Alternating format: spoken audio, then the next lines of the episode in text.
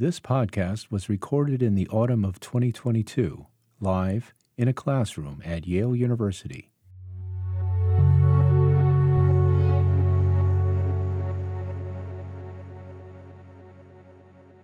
The colonial, the post colonial, the global. All right, everyone, greetings. Uh, this, is, this is the last lecture of this class. Um, can anybody sing?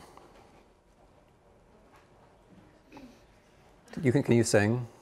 How does, um, do you know how, um, what's it called? You know how the Carol of the Bells goes? No. Okay.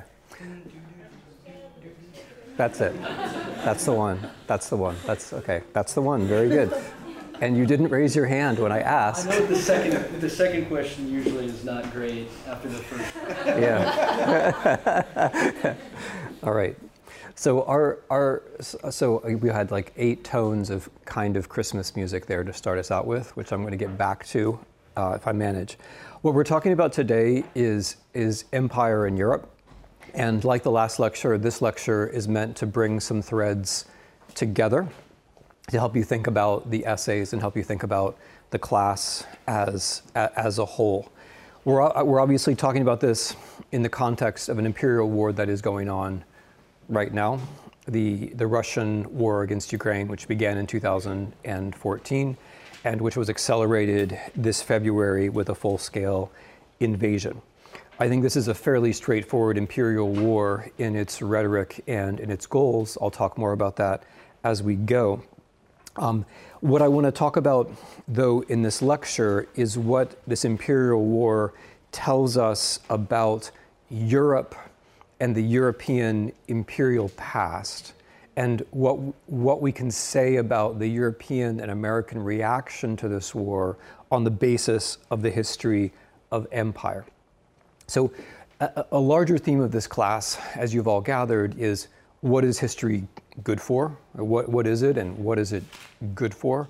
One of the things that history is good for is reflection upon the other stories about the past that you are being told. So there's an obvious criticism, of course, in this class of the of, of the imperialist narrative that, that Ukraine doesn't exist, right? But but perhaps more subtly, there's also a criticism of a European narrative which says that European integration was born out of the higher European wisdom that war is bad and that peace is good. So, if any of you are from European Union member states, uh, you will be familiar with this because you've been bombarded with it, you know, since since childhood. The notion that the Europeans are different and better than the Americans because they experienced a Second World War and they saw that it was bad, and therefore they have now had economic cooperation, and since then things have been good. Um, it, it, it, there are a couple of problems with this. Um, one of them is that what happened is not that Europeans learned from the Second World War that war is bad. That never happened. They kept fighting wars after the Second World War. They kept fighting world, they kept fighting wars until they lost them. That's the a critical part of the story which goes missing. The Dutch in Indonesia, the French in Algeria and Southeast Asia, uh, the Portuguese and the Spanish can't hold out in Africa. It's basically the same story everywhere. They keep fighting until they lose, and the wars they lose are imperial wars. The story of European integration, as it's told, allows that imperial history to be pushed aside, to be occluded, to be not seen at all. And because that history is not seen at all, this leads to mis- misanalyses and misunderstandings of contemporary political situations. The other tricky thing about that story is that it suggests that once you've learned this lesson that war is bad, all you have to do is trade with people and everything will be good. To emphasize, the problem with that is that the European integration story, with all the trade, which certainly happens, Treaty of Rome and all of that, um, it all happens after the defeat in the Imperial War. And so trade may be very well be a good thing, but in the actual European history, this trade project follows upon defeat in Imperial War. And when you take the defeat in imperial war out of the story, you're removing something which is going to disable your analysis of, of, of, the, rest of, of the rest of contemporary events. So just very briefly now, I'm going to remind you of some of the high points of the history of European empire. We've already had, had, a, we've had a couple of lectures on this already. It's in the background of the reading in Road to Unfreedom, to Black Earth to some, for some extent. But I just, I want to make, I want to try to make sense of where we are now on the basis of this trajectory of, of empire. So um, from the point of view of European empire, 1776, the great proud American independent story, that's when the Northern Hemisphere basically falls out I mean, there will be six, you know, the Spanish will be around for a while, the Portuguese too, but 1776 is basically, you can call a turning point where the, where the Western Hemisphere, where the Americas fall out, begin to fall out of the calculation. Um, empire is going to mean essentially uh, Asia and, and Africa. The 19th century is then a competition for the territory that's still left, most famously or notoriously the race for Africa at the end of the 19th century. At the end of the 19th century, or at the beginning of the 20th, we have a First World War, which is a world war even before the Americans arrive because of empire. It's a world war because it's fought with colonial soldiers from all over the, the world. It's not a war of you know, Europeans against Europeans. It's Europeans and their colonial subject against other Europeans and their colonial subjects, which is fought in Europe. At the end of the First World War, what we have is a curious situation where the land empires all managed to lose, and the sea empires, the maritime empires, managed to win. The British and the French managed to win. The Ottomans, the Germans, the, the, the Russians in a complicated way by way of revolution, um, the Habsburgs all managed to lose. And as we've seen in this war, Ukraine is a major prize. Ukraine is the territory that the Germans think they can use to win the war on the Western Front. They turn out to be wrong, but that is what they think. At the end of this war, we have the, the, the, the rise of the doctrine of self determination, which means, in effect, that the maritime empires, I'm now counting the US among them, have the idea that the former territory, some of the former territories in the land empires in Europe should become independent states. So national self-determination does not apply to all the world. That's a, that's a truism, right? Um, it was not about American colonies or British colonies or French colonies, far from it. Um, it, was about the, it was about the former terrains of defeated land empires, but not all of them, not, not Ukraine, right? Not Ukraine. Ukraine instead passes through this incredibly complicated period that we have studied of in which uh, you have white Russians, that is Russian restorationists of empire who are fighting for Ukraine. We have Poles who in some way are fighting for Ukraine we have the Leninist idea of self determination, which basically means we say that you can have self determination, but so long as it doesn't contradict the interests of the center, right, of the, of the revolution. So, a kind of declarative self determination. And while this is all going on, this is why I asked if anybody could sing. While this is all going on, um, musicians from Ukraine are on tour across Europe and North America, playing, for example, in Carnegie Hall, um, the song which drew the most attention is, um, is, is, is, the melody which was, which was just sung, um, which was composed by a Ukrainian composer called Mykola Leontovich, um, which really caught the attention of, of the Americans, so much so that it was adapted with new English words um, to become what's now the Carol of the Bells. Which is uh, the most striking, um, I think, American Christmas carol, and I'm going to return at the end to why that is. Leontovich himself, is murdered in 1921 by the Bolshevik secret, secret police. Okay. In, so then, what is the Second World War? Again, from the, from the perspective of Ukraine, or from our perspective, um, the Second World War is another imperial war, but this time the German aspiration for Ukraine is, is the absolute center. It's at the absolute center of Hitler's plans, it's at the absolute center of the war itself. And the, the, the theory, um, the theory behind this war, and you've read all this in Black Earth, but the theory behind this war is that the, the stronger nation should be colonizing and starving the weaker nation. That's what always happens, or the stronger people, the stronger race should be, should be dominating, colonizing, starving out the weaker. Why does this not always happen? According to Hitler, it doesn't always happen because of the Jews That is Hitler's version of anti Semitism. The Jews have ideas like Christianity, capitalism, communism, rule of law, contracts, you name it. And these ideas get into people's minds and prevent them from becoming the ruthless racial warriors that nature meant them to be. Um, and what, what, so, they, so, so in Hitler's view, the Jews are both softening the minds of Germans and this is important, they're ruling Ukrainians because the Soviet Union, according to Hitler, is a Jewish state. So the Ukrainians, in his analysis, are colonial people. They're being ruled by one colonist, the Jews. And if you kill the Jews or get them out of the way somehow, the Ukrainians will be happy to be ruled by another colonial master. Right? That's, that's the theory. In, this, in the planning for the war, the Germans intend to starve tens of millions of Soviet citizens tens of millions of Soviet citizens in order to colonize the Western Soviet Union and especially Ukraine. Um, tens of millions of, of, Soviet, of Soviet citizens. Uh, in, in, in, in, and the reason, one of the, the reasons why they think this is possible is because at the time, everyone knew that there was this thing which only recently people have started to call Holodomor, which is the famine in 1932 1933. The, the, the, German analysis is that the collective farms in the Soviet Union can be used to divert food in any direction. Right? So if they can be used to divert food to feed the Russians, they can also be used to divert food to feed the Ukrainians. We can use them as instruments of starvation.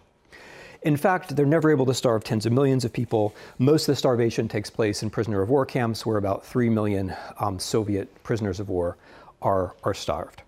Ukraine, as you know from the reading, is also a major site. Oh, and by the way, Ukrainian soldiers who are starving in the German prisoner of war camps in 1941 refer to their experience of hunger in the Soviet Union in 1933. There are even songs which refer to both of these events.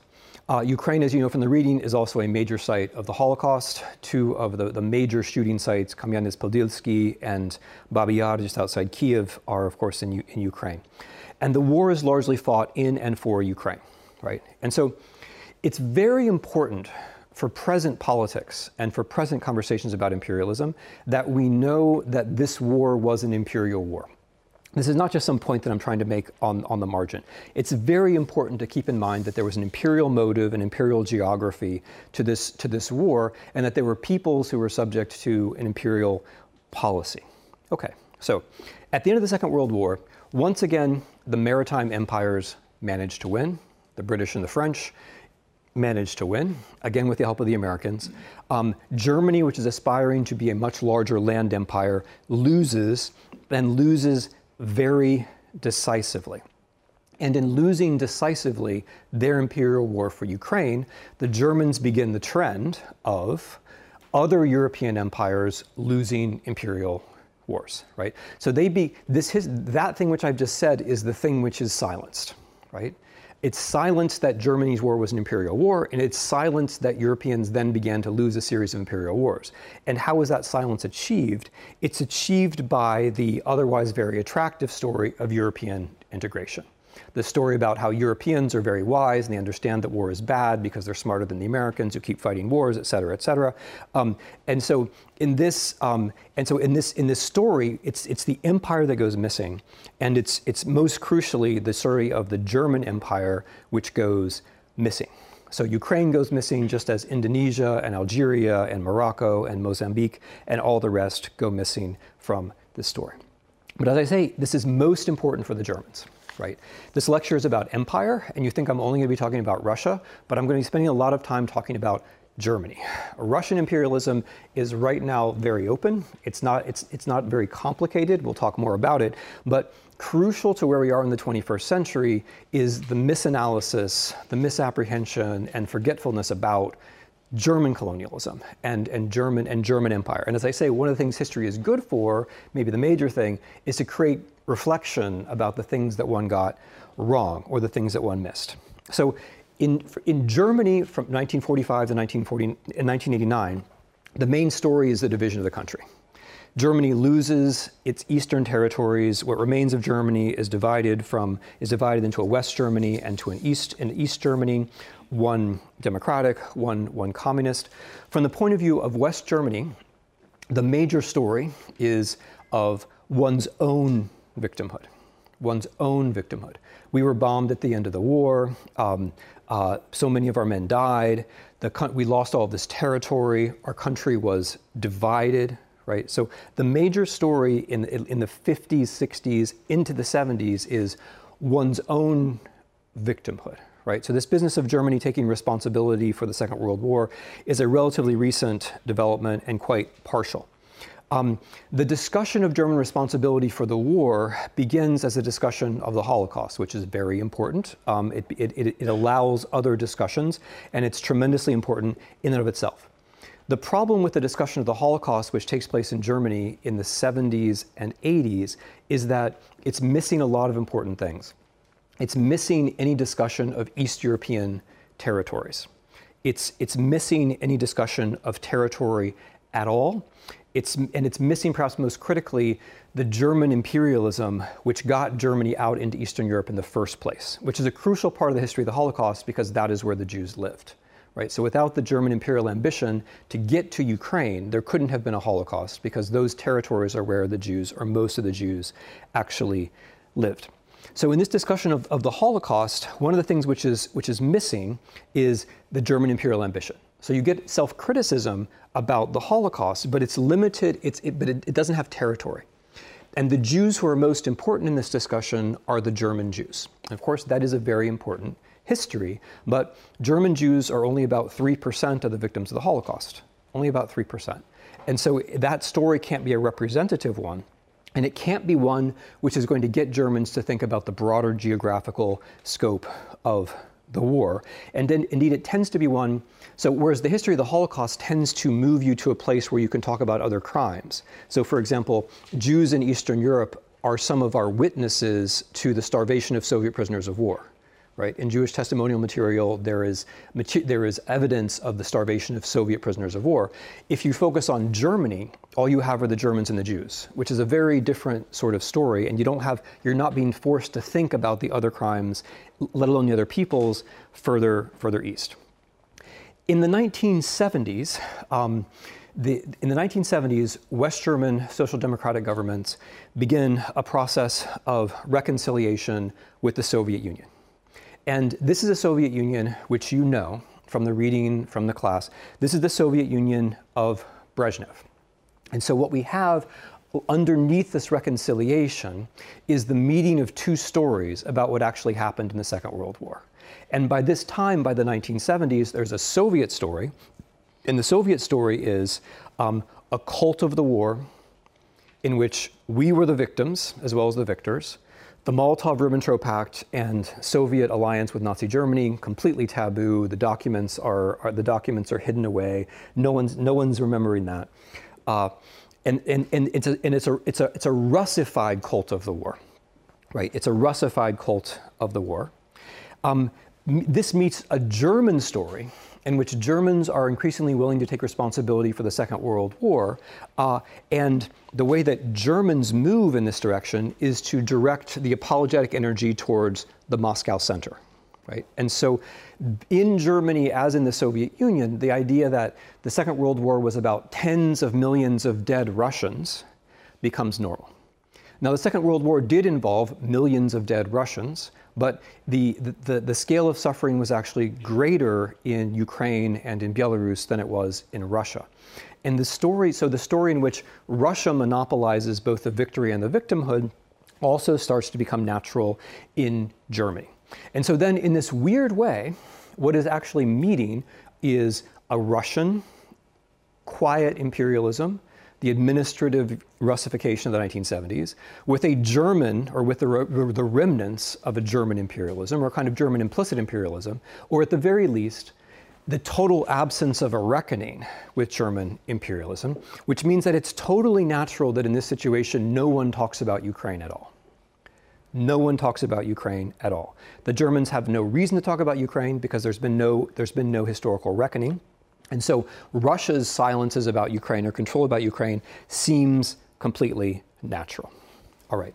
So after, after, 19, after 1989, we reach a moment where um, we have, as you've seen already in this class, after 1989, we're in a moment of tremendous change, of, of rapid geopolitical realignment, um, where uh, from the German point of view, and that we're now under Christian democratic governments headed by Helmut Kohl.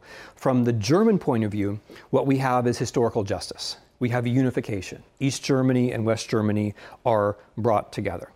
The most interesting anti-imperial move that's made at this time has been was made, as we've seen again in the lectures and the reading, was made by the Poles actually. Um, when the Poles recognize the Ukrainian border before Ukraine is even independent, they're making an, an anti-imperial move vis-a-vis themselves, which makes it much easier for the Germans to make the same move vis-a-vis Poland. Because all the way up until 1990, Germany had not recognized its border with Poland. The fact that the Poles put any national quarrels with the Ukrainians out of the question made it somewhat more likely that the same outcome would prevail on the German Polish border.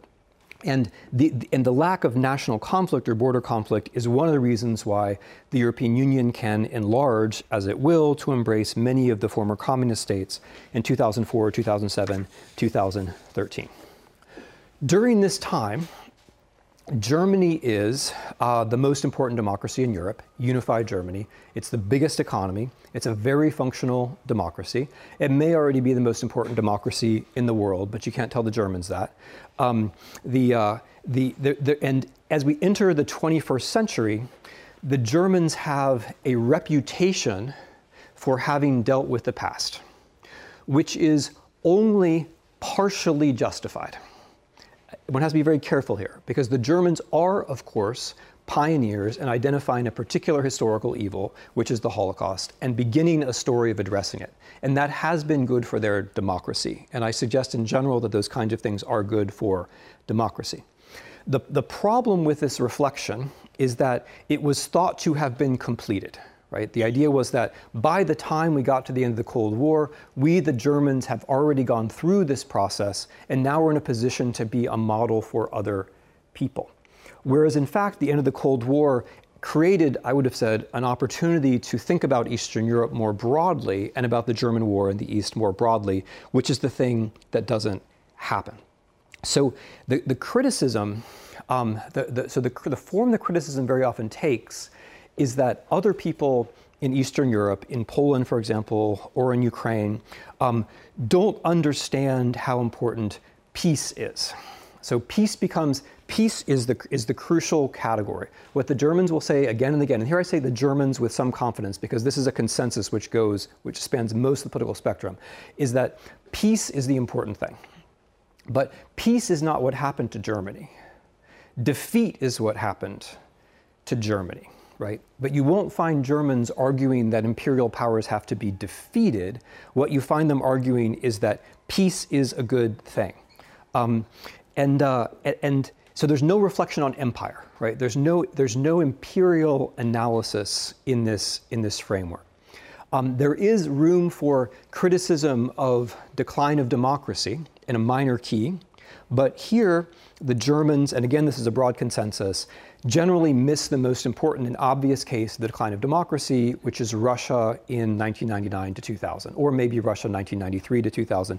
But in any event, the rise of Putin in 1999 to 2000 is a hugely important turning point because it's here that Russia fails to have competitive elections where one Russian president, Yeltsin, um, anoints the next one, Putin, Putin stages a war. And so you avoid that thing which is so crucial for the success of a democratic system, in which somebody coming from somewhere else unexpectedly is a candidate and wins, right? And wins. Here you have instead the person at the center of the system picking the next person who's the center of the system. At that, this is the moment when Russian democracy fails.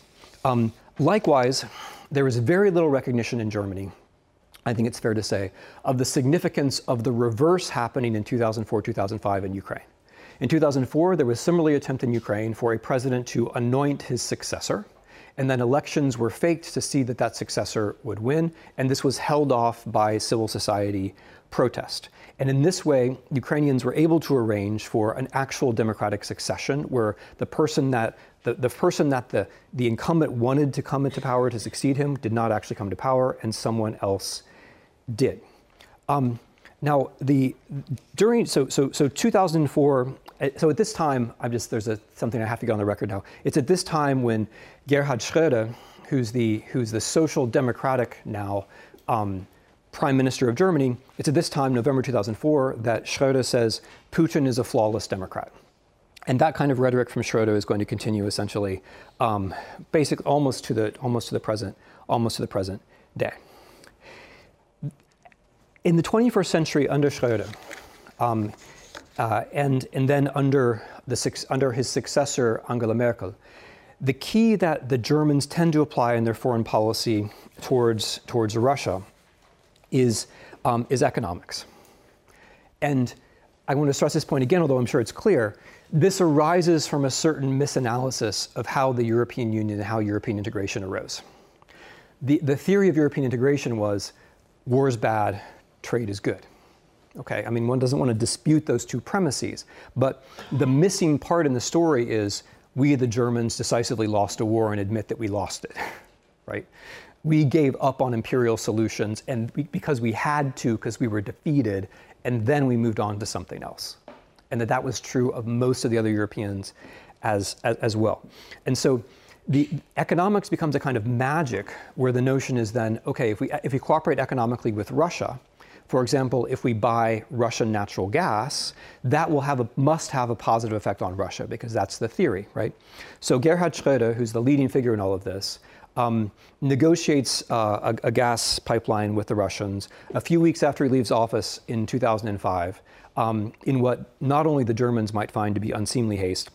He then joins the board of the gas company in question and is employed in one way or another by the Russian hydrocarbon industry uh, with accumulating titles and salaries um, for, the next, for the next many years. So, um, this policy, though, in, in fairness, one has to say, is a consensus policy, which is then, which is then continued by the Christian Democrats. And when I say the Germans over and over again, I'm basically meaning the two, you know, the two Volksparteien, the two, the two big, the two big parties. Okay. Now, the irony of all of this, especially given that Schröder is from the Social Democrats, which is historically is an anti-fascist party, the irony of all of this is that um, you, you is that this is a time when an astute observer, at least, might have noticed that certain important parts of the Russian elite, including the president of the Russian Federation, are beginning to talk in openly fascist terms. And that the, the president of the Russian Federation is quoting Russian fascists in his most important political addresses. Um, there, is, there is no notice of this in Germany, no notice at all. Um, and uh, and I, I think the logic of insulating Germany from all of this is something like we are the anti fascists, and therefore, if we're negotiating with them, they can't be fascists. And this, I, this logic prevails deep into the 2020s and probably until the beginning of the war.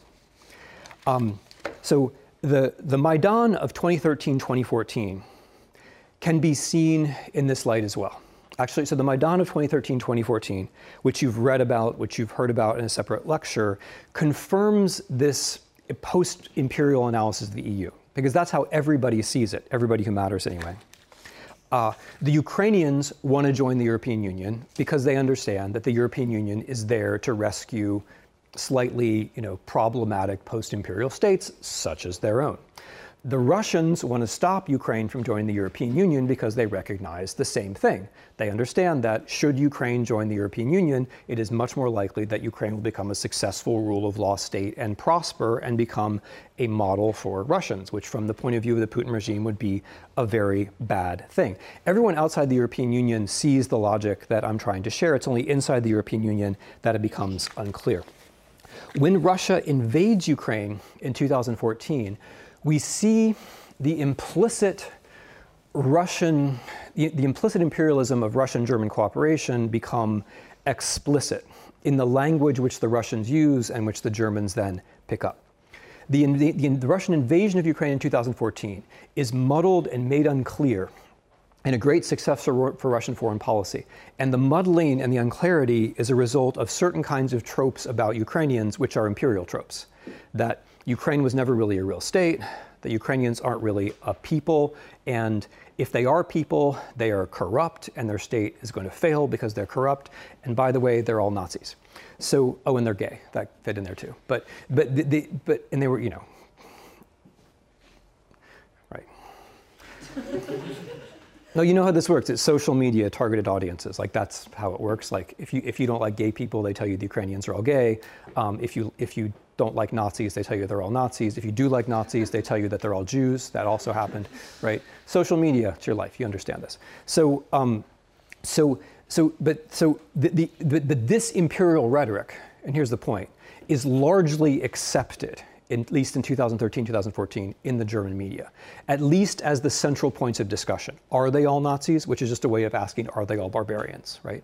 Are they all Nazis? Are, are, they, are they, is it a failed state? Did the Ukrainians somehow bring this upon, upon themselves? All of this language, um, which, uh, which, which, which speaks to the, the German imperial tradition about Ukraine. And of course, the, the, the, the, the Russian, the, the, the, the Russians are consciously manipulating this. Um, they're consciously playing on what they understand to be German sensibilities. Now, I said this was a consensus, and it is. When after Germany, after Russia invades Ukraine, the Christian Democratic government under Angela Merkel then brings into existence Nord Stream 2, um, which is interpreted at the time by a broad swath of Europeans, not just Ukrainians and Poles, but many of Germany's West European allies, as nothing more than a reward for Russia invading Ukraine. Because what Nord Stream 2 does is it allows the Russians to very, to very easily, um, to very easily uh, bring their gas uh, to, to Europe without having it to pass through Ukrainian territory.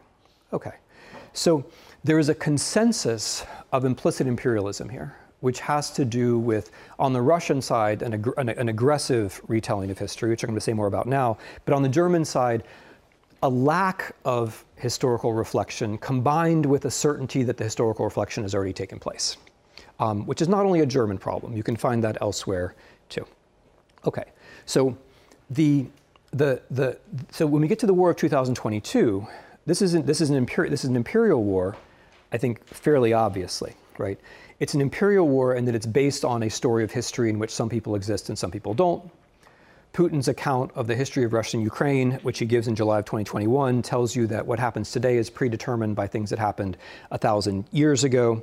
Um, that things that happened a thousand years ago give him the right to say who's actually a people and who's actually not a people. It's imperial in the classic sense of denying that the people you encounter are a people, instead they're a tribe or a clan or they're corrupt or whatever. Um, and it's imperial in the classic sense of denying that the state you encounter is a state. They're not subject to law. Law doesn't really apply. What is law anyway? The more interesting thing which is happening, continuing the Russo-German theme here, is that the German, the, the Russian invasion of Ukraine very, very closely follows the model of the German invasion of the Soviet Union which the, the Russians themselves tip off at the very beginning. Right? They tip this off at the very beginning by saying that this is all a war about denazification. And all you have to do is remove the D, right? It just takes a little bit of Freudian, you know, analysis here, just a tiny, tiny bit of Freud, to get what they're really after, right? What they're really after is they're fighting a war on the German model, right, on the German model. And with the denazification, they're doing their typical thing of, you know, rolling something in front of the Western media, especially the German media, and saying, hey, why don't you talk about this, right? Let's change the subject to how many Nazis there might be in Ukraine, as opposed to we're invading the country right now. But the denazification thing, I think, is actually deeply a clue to what's happening, because the similarities are actually really striking, right? Um, the, the, the notion that Ukraine only exists because of conspiracies, um, the idea that uh, the idea that Russia is not the aggressor, but it is the victim of conspiracies, and therefore it must attack Ukraine. The ideological assumption that the state you're attacking doesn't really exist. It's just propped up by said conspiracies, so the moment you hit it, it will fall apart, which is literally what Hitler said about the Soviet Union. Putin says the same thing about Ukraine. There is also, it's obviously not nearly as important, but there is obviously, there's also an anti Semitic element in which the, the thing which is artificial is the presidency of Volodymyr Zelensky himself, because he's Jewish, right? Um, and that element has grown larger with time as the Russian media now presents Zelensky routinely as the devil or as the, the Antichrist. Also, the idea, which is practically plagiarized, that the Ukrainians are a colonial people. They have one master now, but they would be happier with a different master right? Now they have the Americans, the Jews, the gay international conspiracy, whatever. They have some master, but we would be a better master. But the Ukrainians are colonial people, and they'll be happy when we when we replace the previous master. All of these ideas are not just uncomfortably close, like they're practically copies of the German motivations or the German uh, stated ideologies in the invasion in, 19, in 1941. Um, there's, even the, the, there's even the haunting fact that the, the, Russians were planning one kind of genocide, which was the extermination of the Ukrainian elite, and they have since moved on to other forms of genocide when that one didn't work out. Which, again, on a minor in a minor key, is very similar to what happened to the Germans, who were planning a mass starvation campaign, which they were not able to carry out, um, but then moved on to other forms of genocide when, they were act- when the war actually continued. So the actual policies of Russia and Ukraine include things like the deportation of a tenth of the Ukrainian population, including children, um, the execution of elites, um, rape as politics, the bombing of evacuation routes, and so on, and currently the deprivation of water and, and, and energy. And this, this moment we're in now, as we move into the winter of 2022, is, if you're a German at least, should be uncomfortably close to the winter of 1941, where it, the, the idea is you're killing people by depriving them of access to things. The Soviet prisoners of war died in the millions, not because they were shot, although many of them were shot, especially the Jewish ones, but they died in the preponderance because they were denied access to other things, uh, which is, of course, what Russia is now trying to carry out on the scale of Ukraine itself. Um, this is not a reference which Germans themselves make, and I would say that's because the Germans generally don't think of the Second World War in terms of the things which happened in the East. So, of course, the, the war in 2022, to be fair, does change people's views. The, the general consensus, um, which is not just a German idea, it's also an American idea, that Ukraine is a weak state, is challenged by the events of February, March, April, and the rest of 2022. The idea that Ukraine was going to fall apart within three days was not just, and this is important, it wasn't just a Russian idea, that was also basically believed in Washington and in Berlin. And I would suggest that the reasons why we all believe that have to do with our own imperial past. It's not just Russian propaganda, it's our vulnerability to certain kinds of arguments about how other people are corrupt and they haven't ever really had a state and maybe they're all radicals. And you know and who and, and, and can and can their president you know can they really have elected a president? Things have changed. Things are changing the German parliament just voted a few days ago to recognize the Holodomor as a genocide, which is interesting in of itself, but it's a short step from there, I would like to think, for Germans to think about how their own hunger plan in 1941, 1942 was related to the Holodomor, not just in the experience of people, but also in its, in its planning, right? The Ukrainians who, who survived both certainly linked both. So it's an interesting moment to see what's going to happen in the winter of 2022. Okay. But when we speak about empire, um, the, the, it's, it's important to, to, to, to, to recall that empire is about the denial of the subjectivity of others, right? It's about, it's about monopolizing agency. We exist and they don't really exist. And so the story of Russian imperialism in Ukraine is also the story, or more importantly, the story of the Ukrainian reaction right? So Ukrainian subjectivity in all this matters, and not just as an answer or as an, an answer to or negation of. It, ma- it matters. It matters on its own. And here we can also see a way that history can help us. The, the, the, historical references that Ukrainians make on the battlefield at this point in the class should be clear to all of you. When they refer not just to Cossacks but to Vikings, that will no longer seem like a curiosity, that will seem like something which is not very surprising. When they claim the Second World War as their own war against the Russians, this is also probably now understandable. But the most interesting things in the history, frankly, may have to do with the history of the last 30 years. A lot of what the Ukrainians are doing in their communications has to do with a particular understanding of both Russia and the West and the United States, which I think is specific to a certain generation or two of Ukrainians. And the generational part itself is very important, right? The, the, the, the, elites who govern Russia are the same elites as 20 years ago, which in Ukraine is not the case, right? The people who are, who run in Ukraine now tend to be younger than me. I'm not as old as you think. I mean, so they, they, they tend to be, they tend to be, they're closer to my age than your age, let's put it that way, but they're young still. they're still young. They're still young, like they're still learning, they're still growing. Okay. They tend to know the people who are running Ukraine now are in their late 30s and early 40s, just to be clear. And so there's been a generational, there's been a generational turnover, which is itself very important. Right? And this, and, and this is also the generation which experienced Maidan, participated in it, or saw the consequences of it. And that has a lot to do with the sheer subjectivity of the Ukrainian battlefield response, which is based um, not just on a state, which turns out to be far more functional than people thought, but largely on the basis of what we call civil society, of people in horizontal organizations filling in the gaps and doing the things that the state can't do, or in a way that the state can't do them. It's also reflected in the pluralism of the army itself and the army's ability to take local decisions, but also the various kinds of formations which appear in the Ukrainian armed forces, right? Which include, by the way, as probably everybody knows, but it's roughly one in six female, um, and includes includes gay soldiers who actually mark themselves very often as such. Um, prominent cases of, of, of, of, prominent cases, but not the only kinds of cases of, of the variety which is possible in a pluralist army. But the war itself, um, the war itself is largely about this subjectivity, right? The word that Ukrainians use, as I have found, others might correct me, most often to say what it's about is freedom, right? Freedom in the positive sense, not just of being free of Russians, but freedom in the sense of what is going to come next.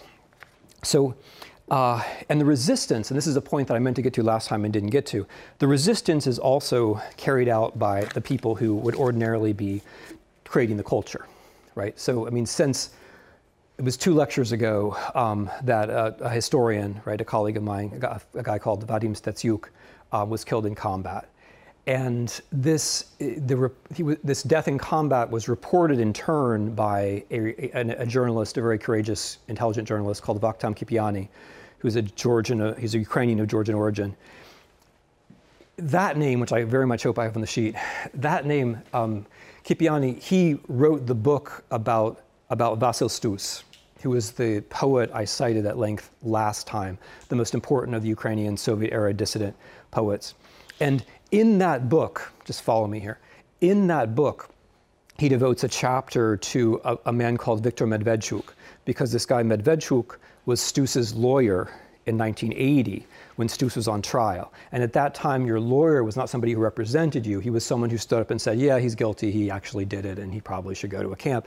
And Stus then did go to a camp and went on hunger strike and, uh, and died, died five years later. This fellow Medvedchuk, you're going to see why I'm mentioning this. This fellow Medvedchuk is, is Putin's personal friend, and he's one of the candidates.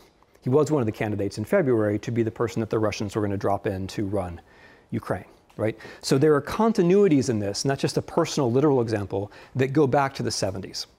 And one way to think about the moment we're in now, not just in Russia and Ukraine, but kind of for the whole world, is whether we can ever actually get out of the 1970s, right? Whether we get out of the 1970s into, into, something, into something else. Because the, the 1970s, and this is a bit of a pivot, but just work with me here.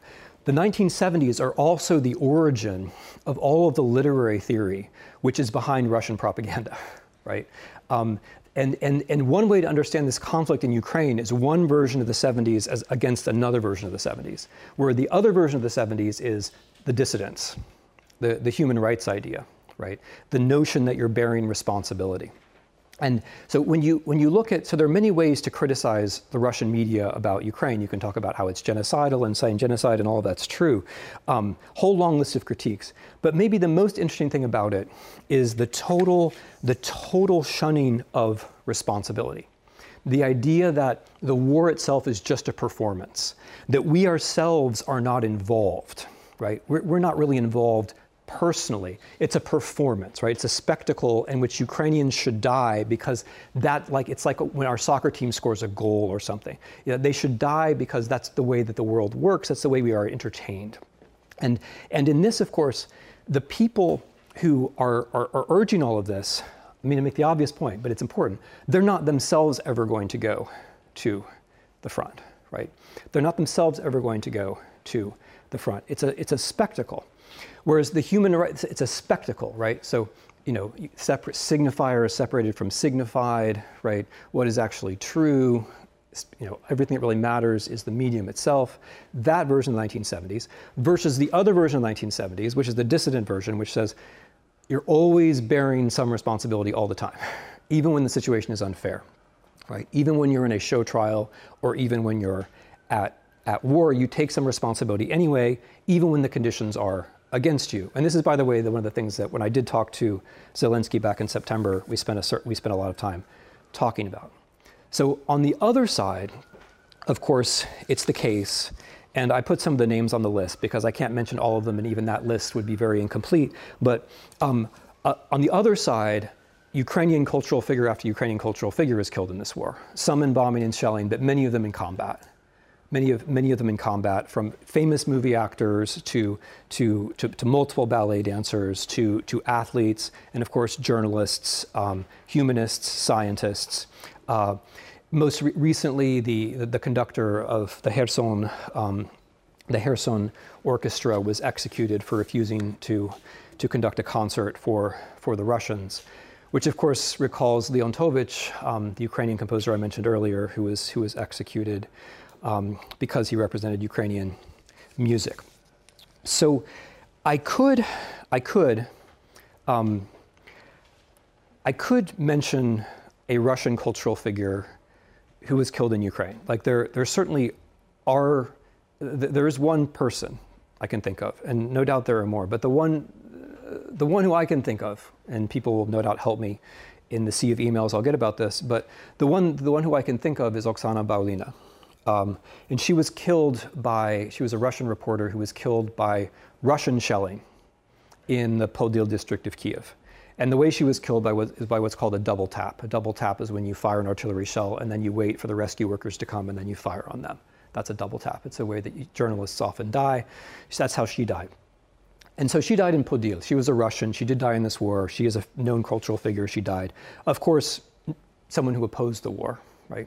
There are no Russian cultural figures who are in favor of the war who are fighting this war in Ukraine. None. Right? There are no such people. Uh, so and she dies in Podil. And what is Podil, right? What is Kiev? What is Podil? Podil was a, it was a port area of the city. I'm asking you to go way back now to the 8th century, 9th century, beginning of the class.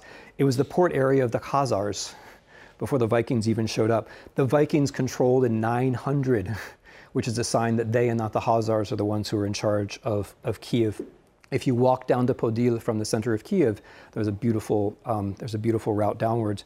Uh, there's a 14th century Lithuanian castle on the way, which marks the period of Lithuanian control of Kiev and much of Ukraine.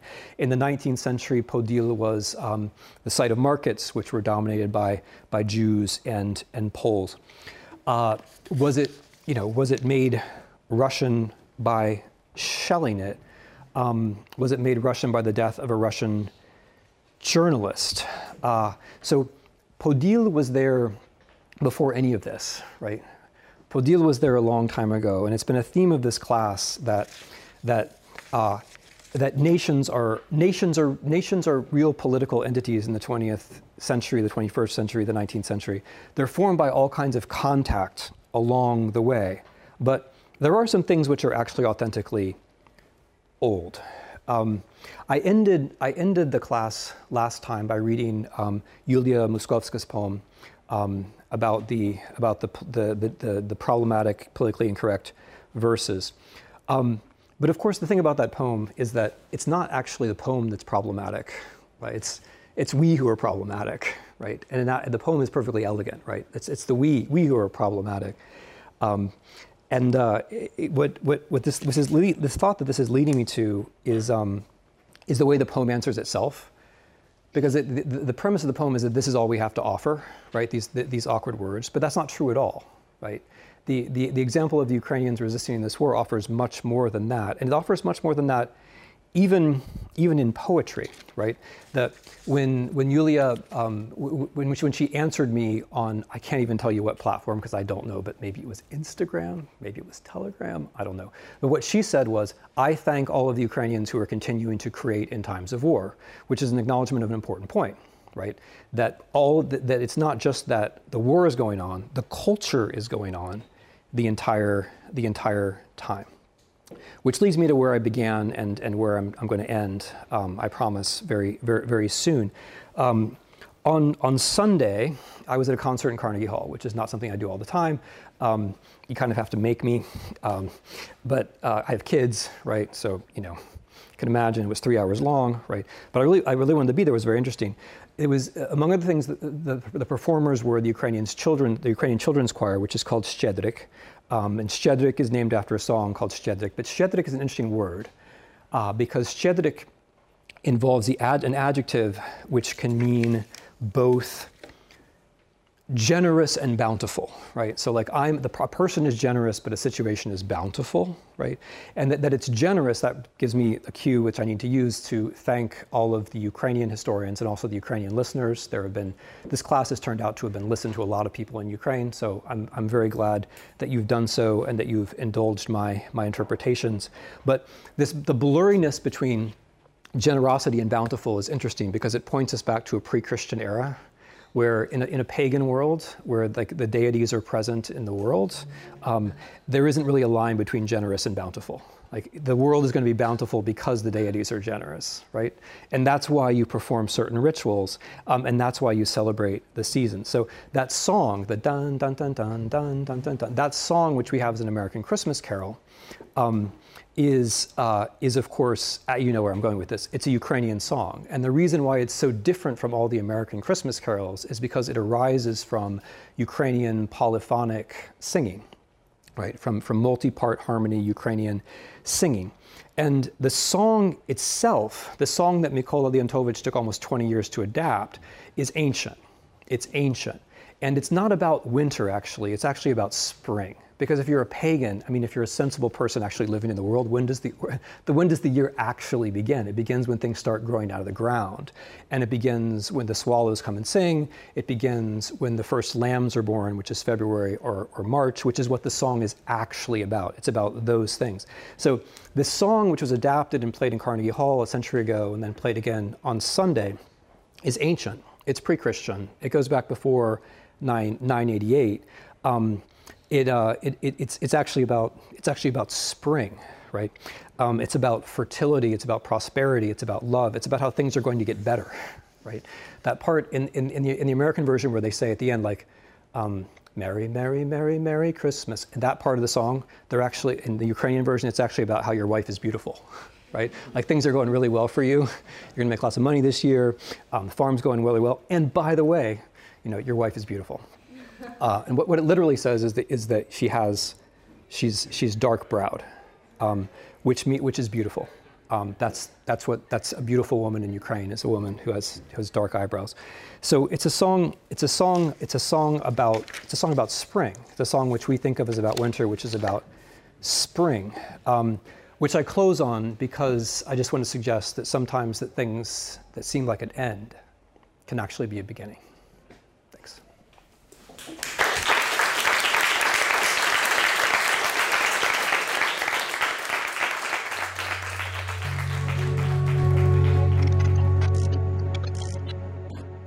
These recordings were made and edited by Guy Ortoleva at the Yale Broadcast Studio. Podcast production by Ryan McAvoy.